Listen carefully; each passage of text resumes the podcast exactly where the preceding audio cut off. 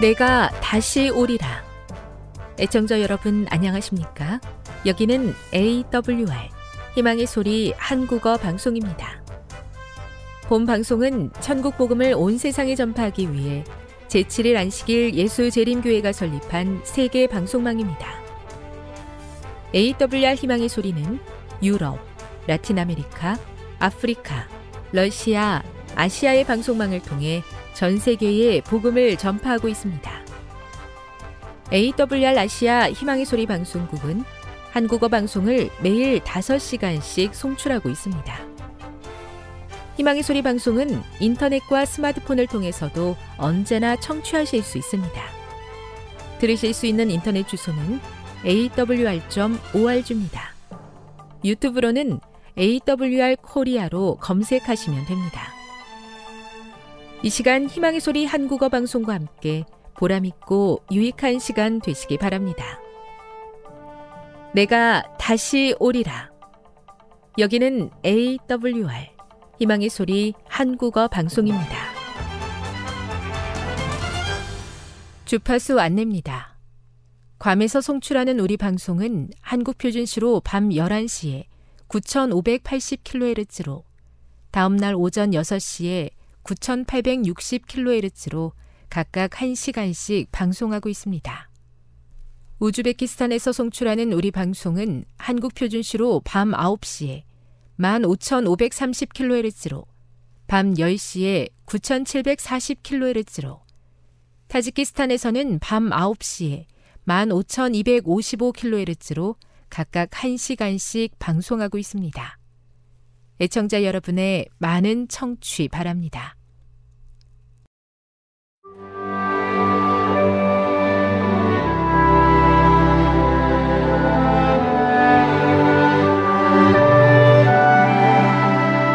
읽어주는 교과 넷째 날 2월 22일 수요일 성실하게 일하기 만일 젊은 시절의 결정들이 현명했고 그것들이 예상치 못한 사건들로 인해 방해받지 않았다면 성공적인 삶을 위한 마지막 단계는 가장 행복한 시간이 될 가능성이 있다.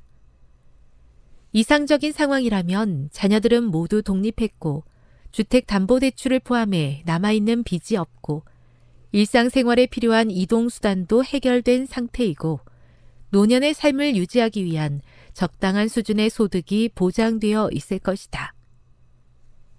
하나님께서는 일과 삶에 있어 당신의 자녀들에게 높은 표준을 요구하신다. 그 표준은 우리의 마음에 기록된 하나님의 계명이며 우리의 품성을 통해 드러난다. 세상이 점점 더 악해져 가고 기독교적 가르침이 갈수록 약화되어 가는 이때 그리스도인들이 세상이 기대하는 것 이상의 수준으로 살며 일하는 것은 훨씬 더 중요하다.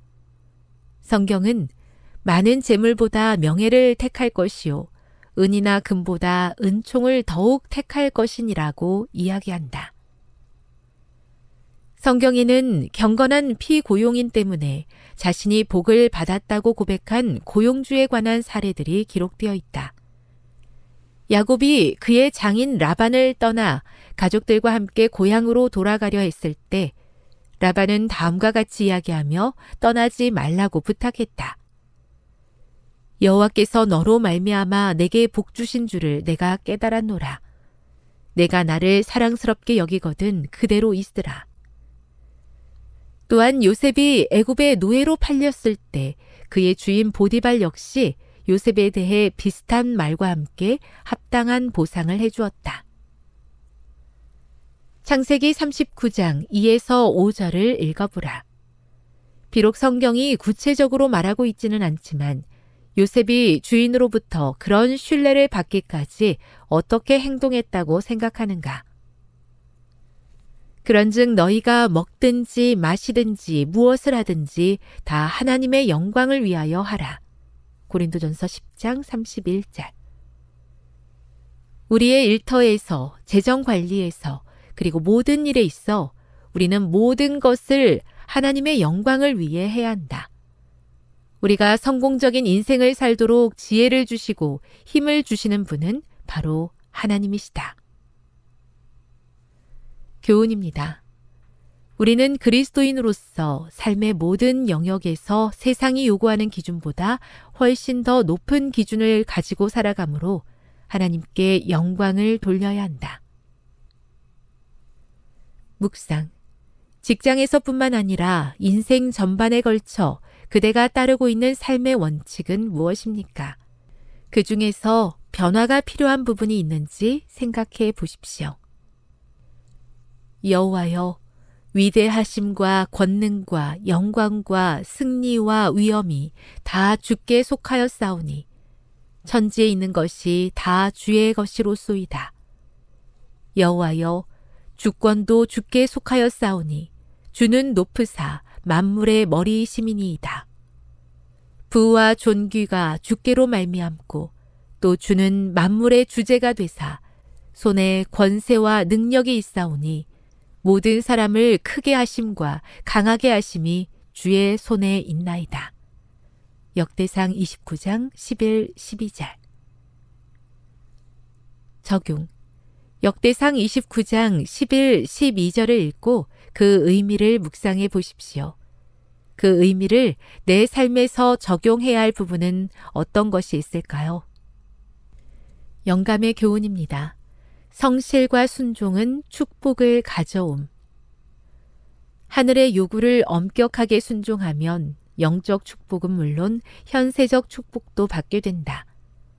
하나님께 대한 그의 충성심이 확고부동하고 사리 사욕의 지배에 굴하지 아니한 다니엘은 그의 고상한 품격과 변함없는 성실로 아직 청년의 때에 그를 감독하는 이방 관원의 은혜와 긍휼을 입었다. 동일한 특징이 그의 후년의 생애에서도 나타났다. 그는 빠른 템포로 바벨론 나라의 총리 직분에 올랐다. 선지자 왕 546. 높은 기준을 가지고 살아야 하지만 때로는 낮은 표준에 만족하는 모습을 뉘우치고 회개합니다. 믿음의 선조들의 아름다운 모습을 따라서 삶의 모든 영역에서 하나님의 영광을 나타내도록 도와 주시옵소서.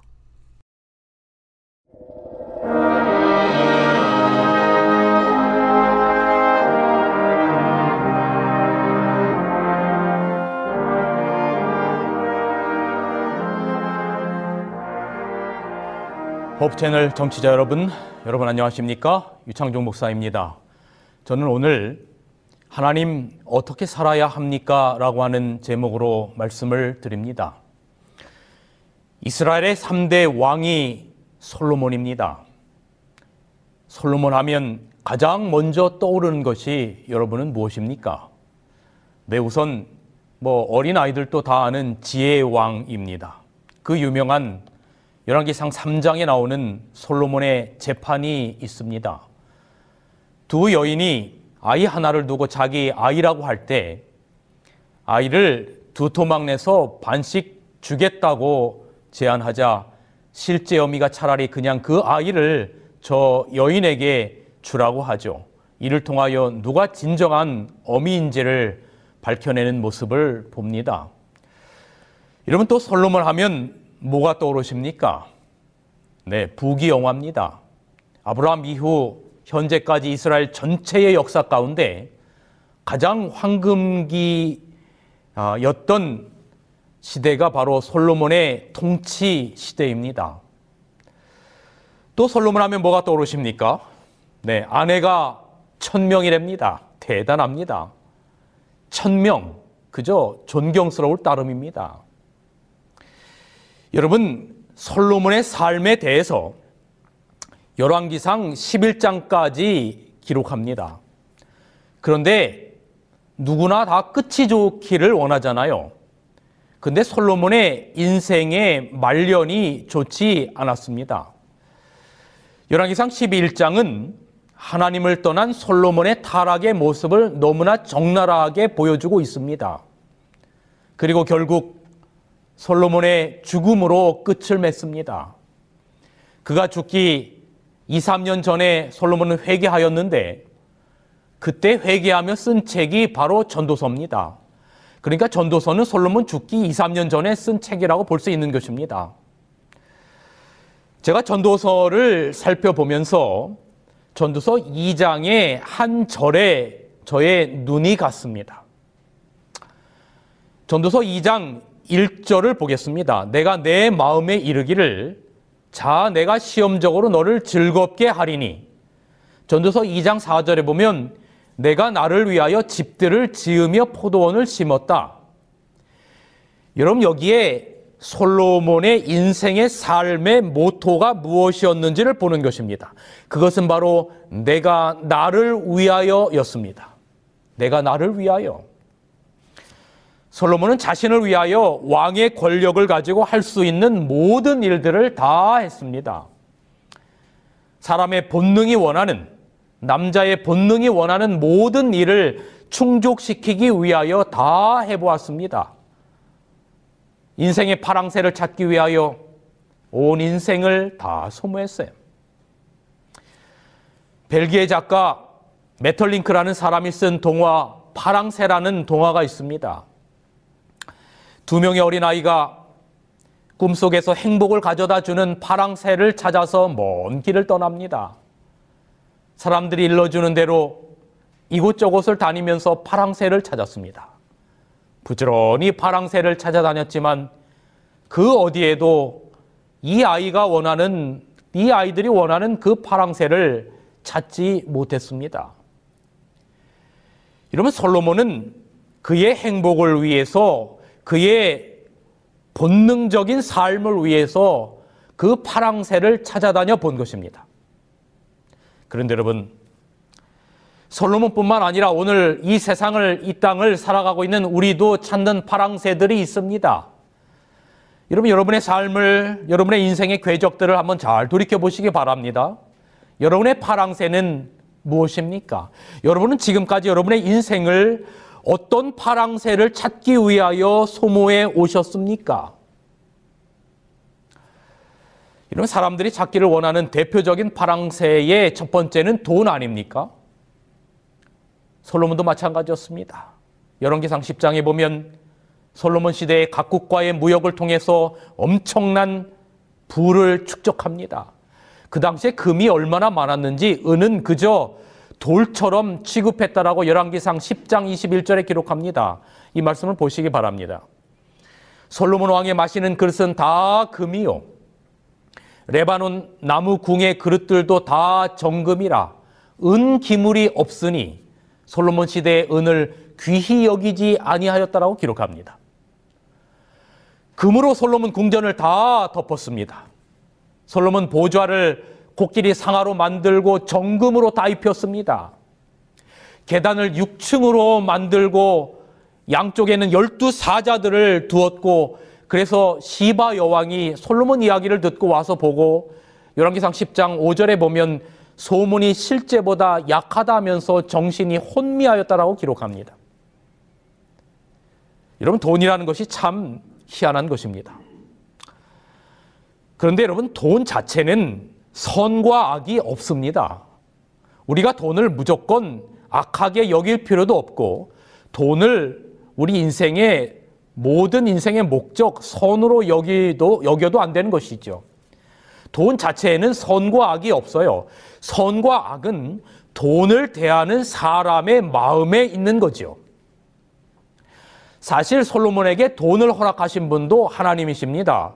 하나님께서 열왕기상 3장에 솔로몬에게 묻죠. 내가 내게 무엇을 주랴? 그때 솔로몬이 답합니다. 저는 작은 아이입니다. 이 백성을 다스리려면 지혜가 필요하니 옳게 분별할 수 있는 지혜를 주십시오라고 말합니다. 이 답이 누구의 마음에 맞았습니까? 네, 하나님의 마음에 맞았어요. 그래서 하나님께서 솔로몬에게 지혜뿐만 아니라 부와 영광도 주신 겁니다. 열왕기상 3장 13절 내가 또 너희 구하지 아니한 부와 영광도 내게 주노니 내 평생에 열왕 중에 너와 같은 자가 없을 것이다라고 말합니다. 그런데 문제는 솔로몬은 돈을 하나님께서 주신 축복으로 여기지 않고 점차로 이 돈 자체가 하나님을 대신하고 어쩌면 하나님으로 여기게 된 것입니다. 여기에 문제가 있는 것입니다. 여러분 이것은 우리 그리스도인들이 대단히 명심해야 할 문제인 것입니다. 돈 자체가 우리의 인생이 추구하는 파랑새가 되어버리면 하나님이라고 하는 존재가 희한하게 우리의 삶 속에서 사라져버리게 되는 것입니다. 솔로몬이 그의 행복을 위하여 찾았던 두 번째 파랑새는 천여 명의 미녀들이었습니다.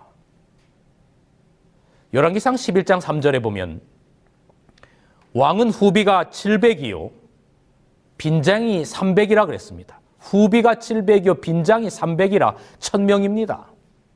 열왕기상 11장 1절에는 솔로몬이 거기에다가 이방 여인들을 많이 사랑하였다. 많은 이방 여인을 사랑하였다라고 기록합니다. 그런데 열왕기상 11장 1절에 이 많은 이방 여인을 사랑하였다라고 하는 이 말을 공동 번역 성경에는 이렇게 번역했습니다. 솔로몬 왕은 매우 호색가였으므로 수많은 외국 여인들과 사랑을 나누었다라고 기록합니다. 매우 호색가였다. 호색가 솔로몬. 여러분 호색가가 무엇입니까? 색을 탐하는 자입니다. 수많은 이방 여인들의 아름다움을 탐한 것입니다. 하나님이 있어야 할 자리에 이방 여인들의 아름다움이 있었던 겁니다. 여기 선지자 왕은 이렇게 기록합니다. 아름답고 매력적인 여인들을 애국과 베니게와 에돔과 모압과 다른 많은 곳에서 데려왔는데 왕은 그들의 미모에 홀려서 하나님과 자기 나라에 대한 의무를 게을리 하였다. 미모에 홀려서 하나님과 자기 나라에 대한 의무를 게을리 하였다라고 기록합니다. 이는 그런데 사실 문제는 많은 여자를 두었다는 것 자체보다 이 여인들이 이방 여인이었다는 데 더 큰 문제가 있습니다. 왜냐하면 이들이 함께 가져온 우상숭배 사상이 더 큰 문제였던 것입니다. 그리하여 솔로몬 시대 이후에 이스라엘은 엄청나게 많은 이방 여인들이 가져온 우상숭배의 온상지가 되고 되어버리고 맙니다. 여자 때문에 망한 사람이 또 있죠. 여러분 잘 아시는 삼손입니다. 아무리 힘이 세고 덩치가 커도 여인의 눈물과 애원 앞에 무릎을 꿇는 겁니다. 얼마나 힘의 비밀이 뭔지 알려달라고 들릴라가 졸랐는지 사사기 16장 16절에는 삼손의 마음이 번뇌하여 죽을 지경이다라고 했거든요. 결국 치마폭에 새어나오지 못하다가 나실인으로서의 하나님의 거룩한 사명을 망각하고 멸망하게 되는 모습을 우리는 봅니다. 여러분 솔로몬의 여인들이 뭐 천명이라고 보는데 여기 선지자 왕의 아까 읽어드린 말씀처럼 전부 그들이 미인이라 그랬거든요. 아름답고 매력적인 여인들, 그들의 미모에 홀려서 하나님과 자기 나라의 의무를 게을리했던 솔로몬, 그리고 들릴라의 치마폭에 휩싸여 나시린으로서의 사명을 망각한 삼손. 그들이 주는 악한 영향력. 여기 열왕기의 말씀에 보면 왕비들이 왕의 마음을 솔로몬의 마음을 돌이켰더라. 4절에 솔로몬의 나이 늙을 때에 왕비들이 그 마음을 돌이켜 다른 신들을 쫓게 하였다. 이건 사실 솔로몬은 하나님의 율법을 누구보다도 잘 알고 있었습니다. 그러나 솔로몬은 이방 여인들을 데려올 때 그들을 개종시켜서 하나님을 섬기는 사람이 되기를 희망했었어요. 사실은 솔로몬이 이방 여인을 무작정 데려온 게 아니라 그의 마음 가운데는 그들을 개종시켜 하나님을 섬기는 사람으로 만들겠다라고 하는 생각이 일각에 있었던 것입니다. 여기 선지자왕 53페이지 그의 애굽 아내가 개종하리라는 희망은 죄에 대한 보잘것없는 변명에 지나지 않았다라고 기록합니다. 이방 여인들로 말미암아 이스라엘은 우상 숭배의 온상지가 되었고 이때 지은 이방 신전들은 예수님께서 이 땅에 오셨을 때도 일부 남아 있었죠. 솔로몬이 추구했던 어쩌면 남자의 본능이 추구했던 여인들도 결국은 솔로몬의 파랑새가 아니었던 것입니다. 솔로몬이 행복을 위하여 찾은 세 번째 파랑새는 지혜와 명예였습니다. 열왕기상 10장 23절에서 24절을 보면 솔로몬 왕의 재산과 지혜가 천하 열정보다 큰지라 천하가 다 하나님께서 솔로몬의 마음에 주신 지혜를 들으며 그 얼굴을 보기를 원하였다라고 기록합니다.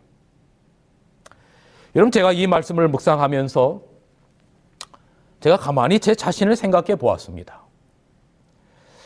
나는 남자로서 나는 목사로서 내가 찾는 파랑새는 도대체 무엇인가?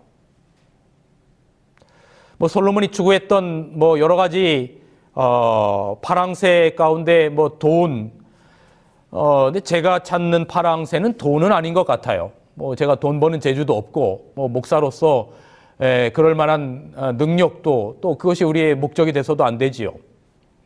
그 다음에 뭐 여자인가? 뭐 제가 제 아내에게도 별로 매력적인 남자가 아니니 뭐 아내 한 사람도 벅차니까 그래서 아까 천 명의 여자를 거닐었다는데 대단히 존경스럽다라고 말했던 것이 사실은 아내 한 사람도 때때로는 벅찰 때가 있다는 느낌이 드는 거지요. 그렇다 보면 제가 찾는 파랑새는 여자도 아닌 것 같아요.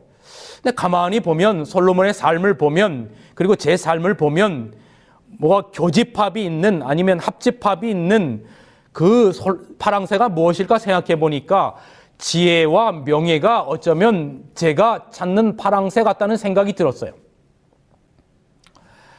제가 목사로서 갖는 어, 욕심이 있다면 성경을 정말 더 잘 가르치는 목사가 되고 싶고 설교를 정말로 잘 하는 목사가 되고 싶습니다.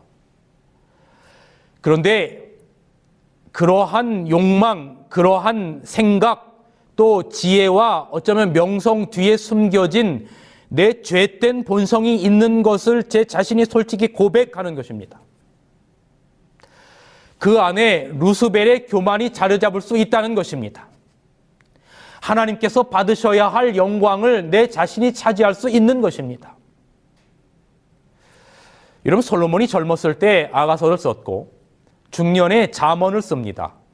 그리고 여기 열왕기상 4장 32절에 보면 이 중년에 잠언을 쓸 때 잠언 3천을 말하였다라고 기록하지 않습니까?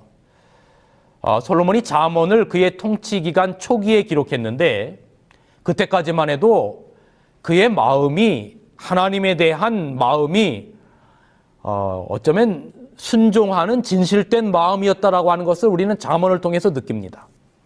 여기 잠언 1장 7절과 9장 10절에 같은 말, 말씀을 기록하고 있지 않습니까? 여호와를 경외하는 것이 지식의 근본이건을 그랬어요. 그러니까 하나님을 경외하는 것이 지식의 근본이에요. 그러므로 솔로몬이 찾던 그 파랑새를 얻기 위해서는 하나님을 경외해야 된다라고 하는 것을 솔로몬은 누구보다도 잘 알고 있었죠. 그러니까 하나님 없는 지혜나 명예도 오히려 하나님의 영광을 가리우는 것이라고 하는 것을 솔로몬은 잘 알고 있었던 것입니다. 어쩌면 여러분, 솔로몬은 솔로몬이 가지고 있는 추구하는 그 파랑새들은 오늘날 여러분과 저뿐만 아니라 이 세상에 존재하는 모든 사람들의 로망일지도 모릅니다. 후회해도 좋으니 그렇게 살고 싶다라고 하는 것이 우리에게 본심인지도 모릅니다. 왕으로서 사업가로서 지혜자로 풍류자로 누가 봐도 성공한 인생을 산 사람 바로 그 사람이 솔로몬인지도 모릅니다. 너도 나도 오늘 우리는 이러한 성공을 위하여 달려갑니다. 하나님의 백성이라고 일컫는 여러분도 목사라고 일컫는 저도 어쩌면 우리는 그러한 성공을 위하여 달려가고 있는지도 모릅니다. 그렇게 그렇게 우리는 우리 인생의 한 발자국 한 발자국을 솔로몬을 모델로 삼고 꿈을 이루며 달려왔고 지금도 달려가고 앞으로도 그렇게 달려갈지도 모릅니다. 그런데 여러분, 솔로몬이 쓴 전도서는 솔로몬이 마지막에 그의 죽기 3년 전에 쓴 전도서는 솔로몬을 롤 모델로 삼고 동경하는 우리들의 꿈에 대단히 큰 균열을 일으킵니다. 솔로몬의 지혜와 풍요에 초점이 맞춰진 교육을 받은 세상과 심지어는 그리스도인들에게도 전도서는 대단히 당혹스러운 존재입니다. 전도서가 하는 이야기가 서론에 하는 이야기가 무엇입니까? 내가 내 마음대로 다 해보았다. 지혜도 명예도 돈도 여자도 희락도 노래도 나로 위하여 나를 위하여 나의 본능을 위하여 즐겁게 하려고 그 모든 것들을 다 해보았다. 그랬더니 너무 좋더라. 너희들도 그렇게 살아라. 라고 말했다면 우리는 솔로몬을 롤 모델로 삼고 솔로몬이 찾기를 원하는 파랑새를 찾아서 살아가는 것에 대한 그런 삶에 대한 희망을 주면 대단히 좋겠는데 결론은 그게 아니란 말이죠. 다 해봤다.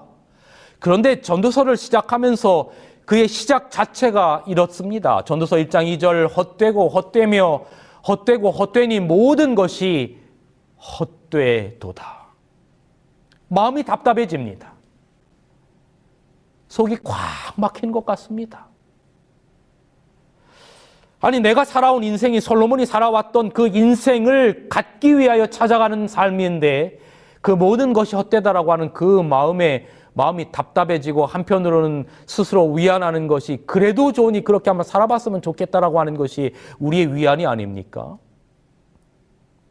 솔로몬은 자신을 동경하며 살아가는 우리들을 향하여 전도서 전체 12장인 전도서에서 무려 37번이나 헛되다라고 하는 말을 반복하며 내 생의 초점이 나의 삶의 모토가 내를 내가 나를 위하여에 있지 않다라고 솔로몬은 단언하는 것입니다. 전도서 2장 23절 사람이 해 아래서 수고하는 모든 수고와 마음에 애쓰는 것으로 소득이 무엇이랴?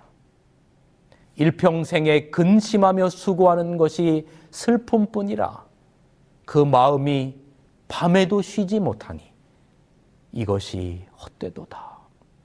여러분 어떻습니까? 연세가 꽤 드신 분들은 전도서 2장 23절의 말씀에 공감이 가십니까?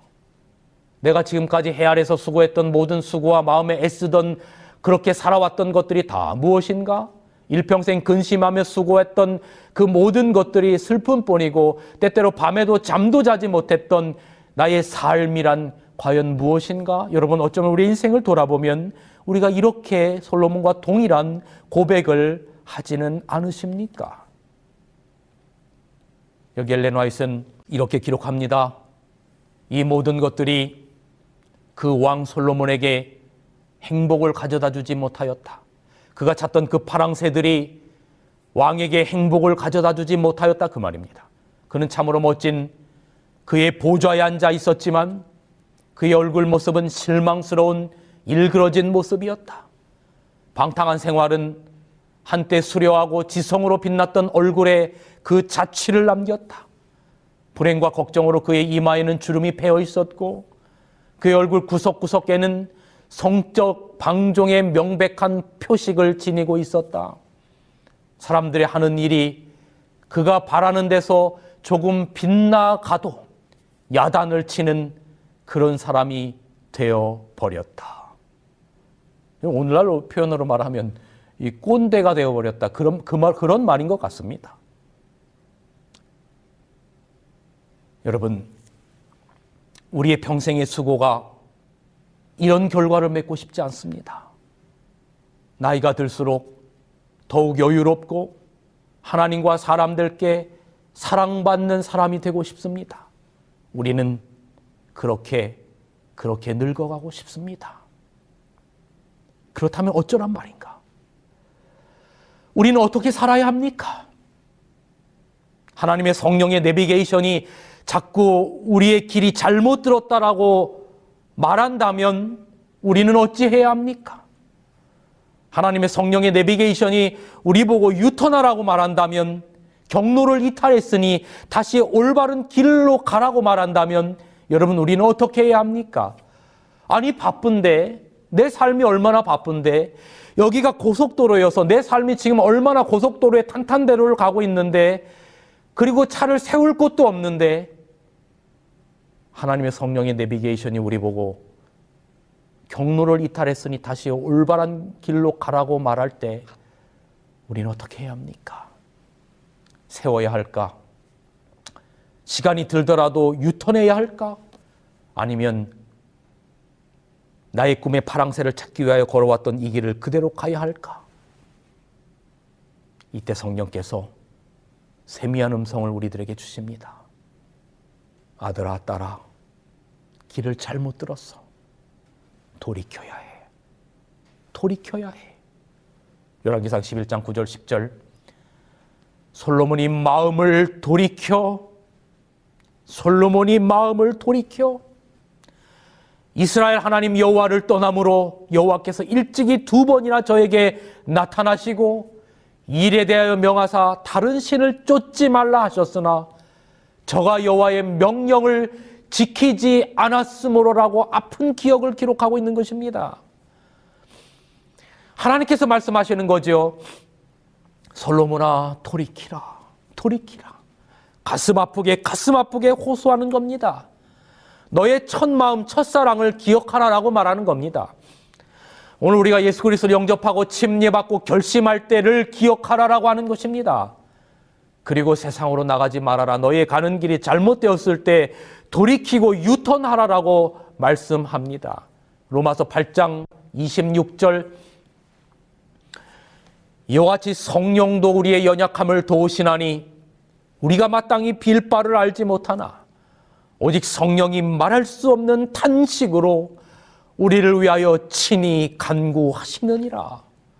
말할 수 없는 탄식으로 우리를 위하여 친히 간구하시느니라. 여러분 솔로몬이 그렇게 브레이크 고장난 자동차처럼 그렇게 내리막길을 가다가 늙고 기름이 떨어져 가던 길 위에 어느 날 서버렸습니다. 하나님께서 솔로몬에게 회초리를 드신 겁니다. 대적들이 일어나게 하시고 내 잘못된 길을 가고 있다라고 하는 증거를 계속해서 솔로몬에게 보이셨습니다. 그리고 하나님께서 강제로 그의 시동을 그가 파랑새를 찾아서 쫓아가던 그의 시동을 꺼쳐버리셨습니다. 여러분, 때로는 하나님께서 우리 인생이 걸어가는 그 걸음의 길을 강제로 시동을 꺼치실 때가 있습니다. 강제적 인생의 정지 버튼을 누르실 때가 있습니다. 여러분, 그럴 때 이것이 왜 재수 없게 이런 일이 나에게 닥쳤나가 아니라 나의 삶을 돌이켜보고 돌이키라라고 하는 하나님의 사랑임을 기억하시기를 간절히 바랍니다. 우리가 걸어가던 그 길에 때때로 우리의 몸이 크게 아파서 때때로 어떠한 큰 사고로 때때로는 사업의 실패로 때때로는 자녀의 문제로 많은 우리의 삶에 그 걸어갔던 그 길 위에 하나님께서 강제로 시동을 꺼치는 일이 있을 수 있습니다. 우리의 세속적 파랑새를 찾는 시동을 꺼치시는 겁니다. 그때야 비로소 우리는 우리의 인생을 돌아봅니다. 그리고 그때 하나님께서 우리의 음성을 우리에게 주시는 음성을 들으시기 바랍니다. 무릎 꿇으시고 기도하시고 눈물 흘려 회개하시기 바랍니다. 여러분 우리는 이런 질문을 합니다. 하나님 어떻게 살아야 합니까? 내가 나를 위하여 추구하는 삶의 결국이 솔로몬의 말처럼 헛되다면 나는 어떻게 살아야 합니까? 내가 찾던 파랑새가 하나님이 주시는 행복이 아니라면 어떻게 해야 합니까? 서론에 들려드렸던 파랑새의 이야기에 두 아이가 찾던 파랑새 이야기의 결론이 뭔지 아십니까? 두 어린 아이가 파랑새를 찾아다녔지만 결국 찾지 못하고 아침이 되어서 잠이 깨었습니다. 그런데 두 아이는 깜짝 놀랐어요. 여러분 왠지 아십니까? 그동안 자기들이 세장에서 기르고 있던 산 비둘기의 깃털이 그날따라 유난히도 파랗게 보였기 때문입니다. 여러분, 이 이야기가 주려고 하는 교훈이 무엇입니까? 행복의 파랑새는 멀리 있는 것이 아니라 아주 우리 곁에 가까이 있다라고 하는 것을 깨우치는 이야기입니다. 여러분, 여기서 우리는 우리 가까이 있는 나의 사랑하는 가족들, 그리고 우리의 이웃, 우리의 교회, 여기에 중요성을 깨우치게 하려고 하는 이 이야기에 핵심이 있는지도 몰라요. 우리가 각 가족의 소중함을 알지 못하고 아내나 남편, 내 자녀의 소중함을 알지 못하고 비로소 그런 존재들 잃어버렸을 때 그것이 얼마나 귀중한 파랑새였는지를 그제야 깨우치는 삶의 경험이 얼마나 많습니까? 먼저 우리 가까이 우리의 가족들, 우리의 이웃들, 우리의 성도들 정말로 아끼며 그들을 사랑해야 될 필요가 있어요. 이것이 어쩌면 우리 가까이에 있는 진정한 파랑새인지 몰라요. 그런데 오늘 성경이 솔로몬의 이야기를 통해서 주려고 하는 영원한 파랑새의 결론은 어쩌면 그것보다도 더 가까이에 있는지도 모릅니다. 솔로몬이 그 영원한 파랑새의 결론을 내려주고 있습니다. 전두서 12장 1절. 너는 청년의 때 곧 곤고한 날이 이르기 전 나는 아무 낙이 없다고 할 해가 가깝기 전에 너의 누구를 기억하라. 창조자를 기억하라. 여러분 여기 너의 창조자라고 하는 말을 여러분 기억해 보세요. 저 멀리 온 우주에 있는 나랑은 상관없는 창조자가 아니라 너의 창조자라고 하는 것은 너의 마음 가운데 있었던 솔로몬의 원래의 마음 가운데 있었던 그 창조자를 기억하라라고 하는 것입니다. 여러분의 마음 가운데 원래 존재하셨던 그 하나님, 그 창조주, 세상의 파랑새 때문에 어느 날 떠나가 버린 그 창조주를, 그 창조자를 다시금 여러분의 마음 가운데 받아들이라라고 하는 것입니다. 여기 리비언 헤랄드라고 하는 책에 솔로몬은 그가 죽기 직전 2, 3년을 남겨두고 철저히 회개했다라고 기록합니다. 솔로몬이 회개할 때에 그에게 남아있는 삶의 시간은 단지 2, 3년에 불과하였고 그는 오랫동안 행한 악의 결과를 돌려놓을 수가 없었다. 그리고 전도서를 쓴 것입니다. 무익하게 사라질 내 인생을 멈추고 여러분 솔로몬의 결론에 귀를 기울여 봅시다. 그리고 우리의 마음이 허락한다면 솔로몬과는 전혀 다른 인생을 살았던 한 사람을 생각해 봅시다. 우리의 창조자, 우리의 구속주 예수 그리스도. 2000년 전 갈보리 언덕에서 남들이 볼 때는 허무하게 십자가에 달린 한 사람 예수님, 우리의 창조주를 생각해 봅시다. 남들이 볼 때는 허무하게 십자가에 달렸지만 하나님 보시기에는 가장 귀한 삶을 살았던 하나님의 아들 예수의 예수님의 십자가와 그의 삶을 봅시다. 여러분 솔로몬은 죽음의 순간에 그가 남겼던 이야기가 헛되다라고 하는 이야기였지만 예수님은 그의 죽음의 순간에 다 이루었다라고 하는 말을 남겼습니다. 요한복음 19장 30절 예수께서 가라사대 다 이루었다 하시고 머리를 숙이고 돌아가시니라. 여러분 우리는 여기서 힘이 하나마 인생의 진정한 성공의 힌트를 생각해 볼 수 있을 것 같습니다. 하나님 우리가 어떻게 살아야 합니까? 라고 하는 그 질문에 대한 우리의 답을 생각해 볼 수 있을 것 같습니다. 나를 기쁘기 위한 삶이 아닌 남을 위한 삶을 사셨던 인자 예수님의 삶. 그리고 그 삶이 행복했다라고 말하는 예수님의 삶. 이사야 53장 11절 가라사대 그가 자기의 영혼에 수고한 것을 보고 만족히 여길 것이다. 우리도 우리의 인생도 우리가 예수님 이 땅에 오시기 전에 잠든다면 그리스도 안에서 잠들 때 다 이루었다라고 하는 말을 할 수 있기를 기도합니다. 요한계시록 21장 6절의 선포를 기억합니까? 또 내게 말씀하시되 다 이루었도다. 우리의 바쁜 걸음을 멈춰서 우리 인생을 생각해보고 잘못 가고 있다면 작은 것부터 전환점을 찾는 삶이 되었으면 참 좋겠습니다. 여기 엘렌 화이슨 교육 154페이지 이렇게 기록합니다. 말년의 솔로몬이 이 세상에 터진 웅덩이에서 갈증을 해결하지 못하고 피곤하여 마침내 생명샘에서 마시기 위하여 하나님께로 돌아왔다. 복음성가 중에 이제야 돌아봅니다라는 곡이 있습니다. 이런 가사입니다. 내 삶이 먼저였는지 주님이 먼저였는지 이제야 내 뒤를 돌아봅니다. 내 욕심만을 채우려 주 십자가의 보혈을 잊고 살지는 않았는지 헛되고 헛된 자랑에 주의 영광을 가렸는지 이제야 내 뒤를 돌아봅니다.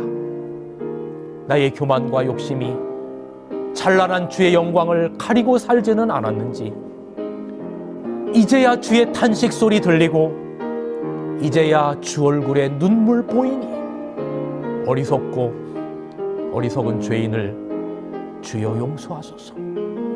나의 모든 지식과 자랑은 주 십자가 뒤에 숨겨두고 주님만 내 주님만 나타내기를 간절히 원합니다. 아멘입니다. 호 채널 청취자 여러분, 사랑하는 성도 여러분, 집 나간 탕자를 기다리시던 우리 아버지가 있습니다. 타락한 솔로몬이 돌아오기를 기다리시던 우리의 아버지가 있습니다. 우리의 실수에 같이 가슴 아파 함께 하셨던 우리의 아버지가 계십니다. 그분이 여러분과 제가 돌아오기를 원하십니다. 바쁜 우리네 인생길에서 정지 버튼을 누르고 우리를 기다리시는 아버지를 생각하고 돌이키시는 여러분과 제가 되기를 간절히 간절히 기도합니다. 말씀을 드리겠습니다.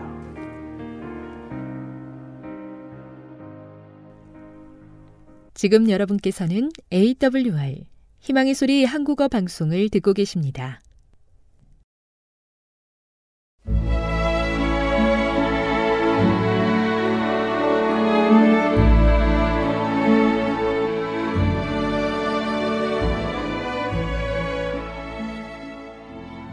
애청자 여러분 안녕하십니까?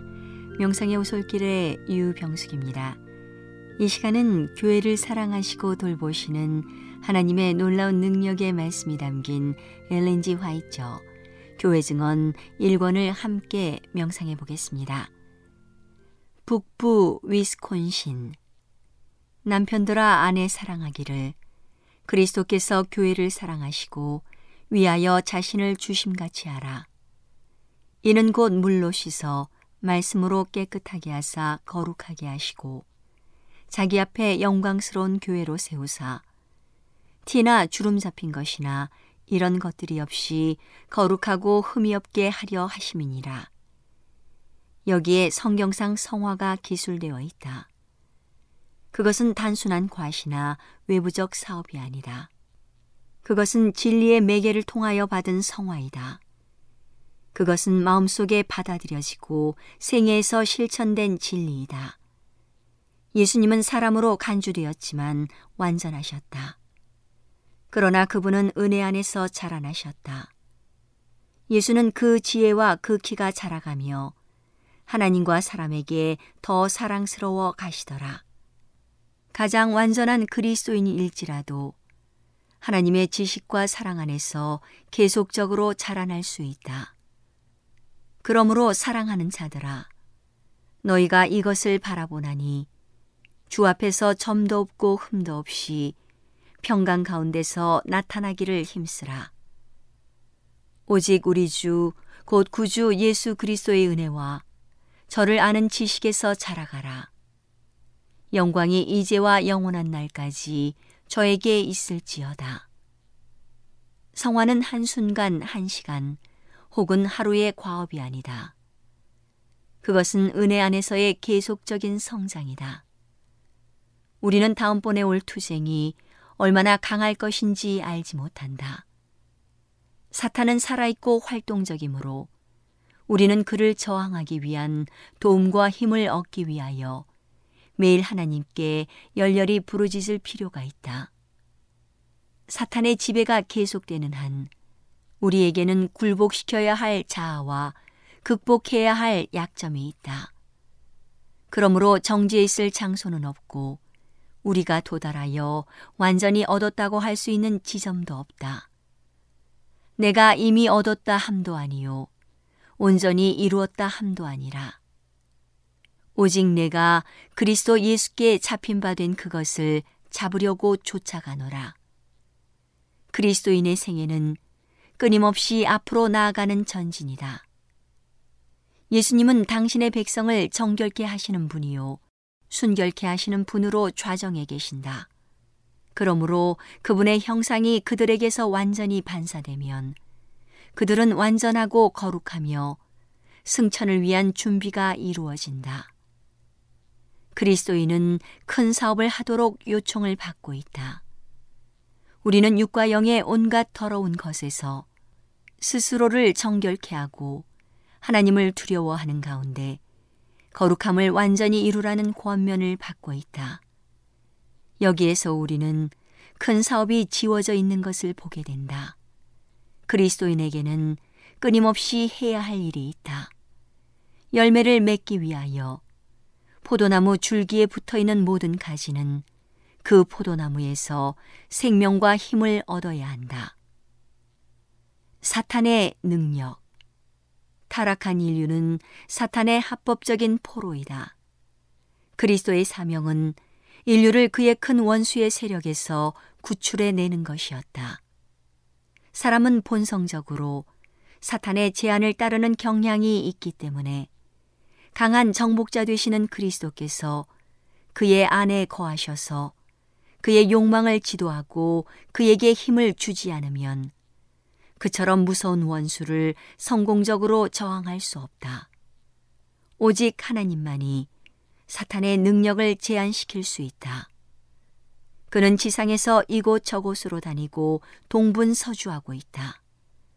그는 영혼들을 멸망시키는 기회를 잃어버릴까 두려워서 한순간도 놓치지 않고 깨어 있다. 하나님의 백성은 그의 올무에서 벗어나기 위하여 이 사실을 이해하는 것이 요긴하다.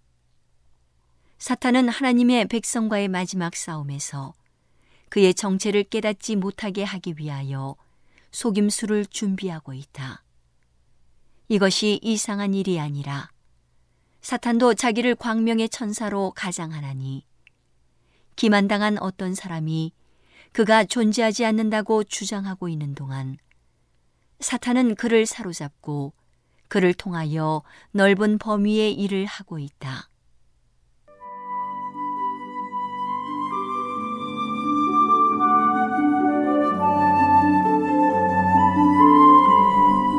청자 여러분 안녕하십니까? 생명의 양식 시간입니다. 전도서 8장 11절로 13절의 말씀을 읽겠습니다. 악한 일의 징벌이 속히 실행되지 않으므로 인생들이 악을 행하기에 마음이 담대하도다. 죄인이 백번 악을 행하고도 장수하거니와 내가 정령이 안 오니 하나님을 경외하여 그 앞에서 경외하는 자가 잘 될 것이요. 악인은 잘 되지 못하며 장수하지 못하고 그날이 그림자와 같으리니 이는 하나님 앞에 경유하지 아니함이라. 우리들이 사는 세상은 죄의 세상이어서 죄를 짓고도 떳떳한 사람들이 얼마나 많은지 모르겠습니다. 다른 사람을 속이는 것이 다반 사고 정직하게 사는 것은 어리석게 보입니다. 사람이 죄를 지으면 부끄러워해야 하는데 너무도 뻔뻔함에 기가 막힙니다. 그리고 죄를 짓거나 악한 일을 한 사람이 병에 걸리거나 하는 일들이 망하고 또 빨리 죽으면 아, 나쁜 짓을 하더니 천벌을 받았구나 할 텐데 그렇지도 않습니다. 오히려 더 건강한 것 같고 장수할 뿐만 아니라 하는 일들도 잘 되는 것처럼 보입니다. 더 좋은 집에 살고, 더 좋은 것을 먹으며, 더 좋은 옷을 입고, 더 좋은 차를 타고 다닙니다. 이럴 때는 우리 정직한 사람들이 우울해집니다. 마치 신호등을 혼자서 지키고 있으면 손해보는 느낌이 드는 것처럼 말입니다. 그런데 성경과 솔로몬은 하나님을 경외하지 않는 악인들의 결과에 대해서 이렇게 경고하고 있습니다. 첫째, 결국은 자신과 자손들에게 극렬한 재앙이 임할 것이라고 이야기했습니다. 신명기 28장 58절 59절. 네가 만일 이 책에 기록한 이 율법의 모든 말씀을 지켜 행하지 아니하고 내 하나님 여호와라 하는 영화롭고 두려운 이름을 경외하지 아니하면 여호와께서 너의 재앙과 내 자손의 재앙을 극렬하게 하시리니 그 재앙이 크고 오래고 그 질병이 중하고 오래일 것이라. 그렇습니다. 하나님의 뜻은 명확합니다. 지금 당장은 악인이, 죄인이, 하나님을 경외하지 않는 사람이 잠시 번영하는 듯 보여도 결국은 자신뿐만 아니라 자손까지도 재앙 속에 빠진다는 것입니다. 십계명 속에도 보면 하나님의 뜻은 분명하게 적혀 있습니다. 출애굽기 20장 4절로 6절. 너를 위하여 새긴 우상을 만들지 말고 또 위로 하늘에 있는 것이나 아래로 땅에 있는 것이나 땅 아래 물속에 있는 것에 아무 형상이든지 만들지 말며 그것들에게 절하지 말며 그것들을 섬기지 말라. 나 여호와 너희 하나님은 질투하는 하나님인즉 나를 미워하는 자의 죄를 갚되 아비로부터 아들에게로 3, 4대까지 이르게 하거니와 나를 사랑하고 내 계명을 지키는 자에게는 천대까지 은혜를 베푸느니라. 그렇습니다. 하나님을 미워하는 사람은 아비로부터 3, 4대까지 하나님의 저주 아래 있겠다는 것입니다. 하지만 하나님을 사랑하는 사람은 본인 당대뿐 아니라 그의 후손 천대까지 복을 누리겠다고 이야기했습니다. 오늘날 거의 모든 부모들은 자식들을 위하여 자신의 모든 것을 쏟아붓는 것 같습니다. 한국을 비롯한 온 세상의 부모들의 한결같은 심정입니다. 본인은 못 먹고, 못 입고, 못 자고, 못 배워도 자식들만 잘 된다면 모든 것을 감당할 준비가 부모들은 되어 있습니다. 그렇다면 방법은 간단합니다. 하나님을 사랑하면 됩니다. 그러면 하나님께서 천대까지 은혜를 베푼다고 분명하게 약속하셨습니다. 하나님의 약속입니다. 믿으시기 바랍니다. 두 번째, 하나님을 경외하지 않는 사람의 결과는 재앙을 받고 부르짖으나 하나님은 응답하지 않겠다고 하셨습니다.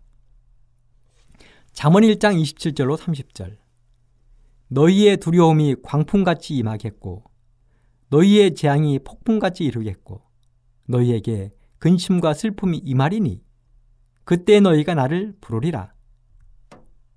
그래도 내가 대답하지 아니하겠고 부지런히 나를 찾으리라. 그래도 나를 만나지 못하리니 대저 너희가 지식을 미워하며 여호와 경외하기를 즐거워하지 아니하며 나의 교훈을 받지 아니하고 나의 모든 책망을 없인 여겼습니다.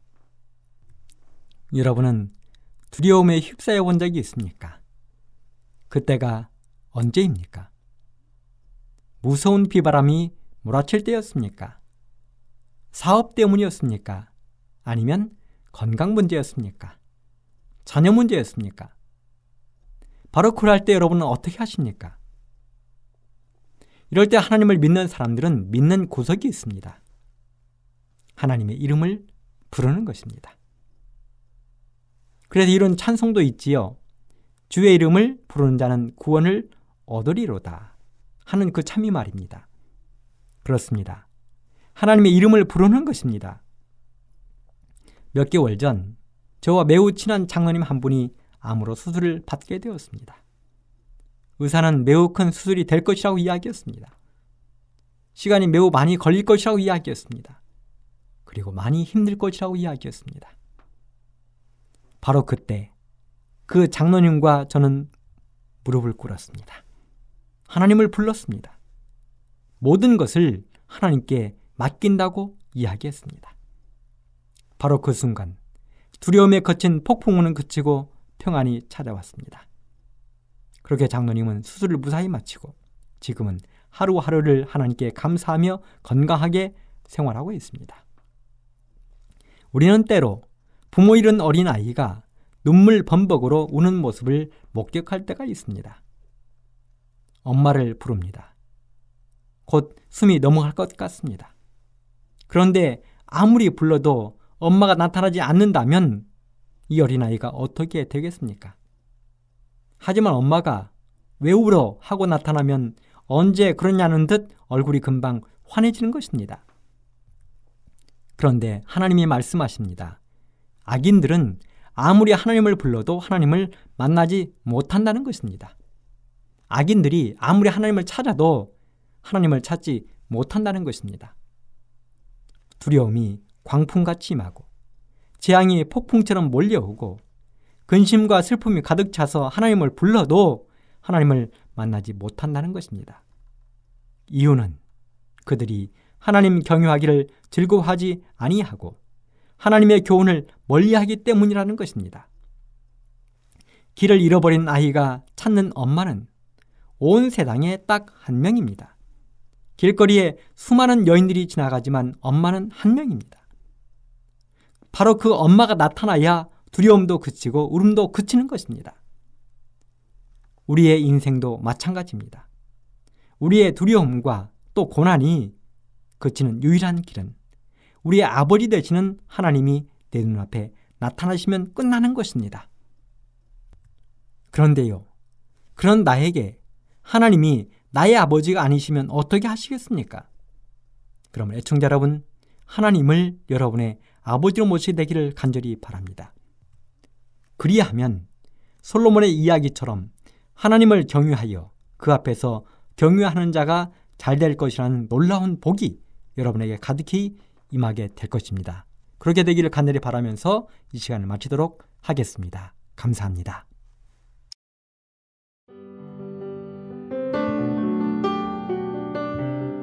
행복한 시간 되셨습니까? 지금까지 여러분께서는 AWR 희망의 소리 한국어 방송을 청취하셨습니다. 방송을 청취하시고 문의를 원하시는 분은 우편번호 02461 대한민국 서울시 동대문구 이문로 1길 11 희망의 소리 방송부 앞으로 편지나 엽서를 보내주시거나 지역번호 02-3299-5296에서 8번으로 전화 주시기 바랍니다. 지금까지 함께 해주신 애청자 여러분들께 감사드립니다. 애청자 여러분, 다음 이 시간까지 하나님 안에서 늘 평안하십시오. 감사합니다. 내가 다시 오리라. 여기는 AWR 희망의 소리 한국어 방송입니다.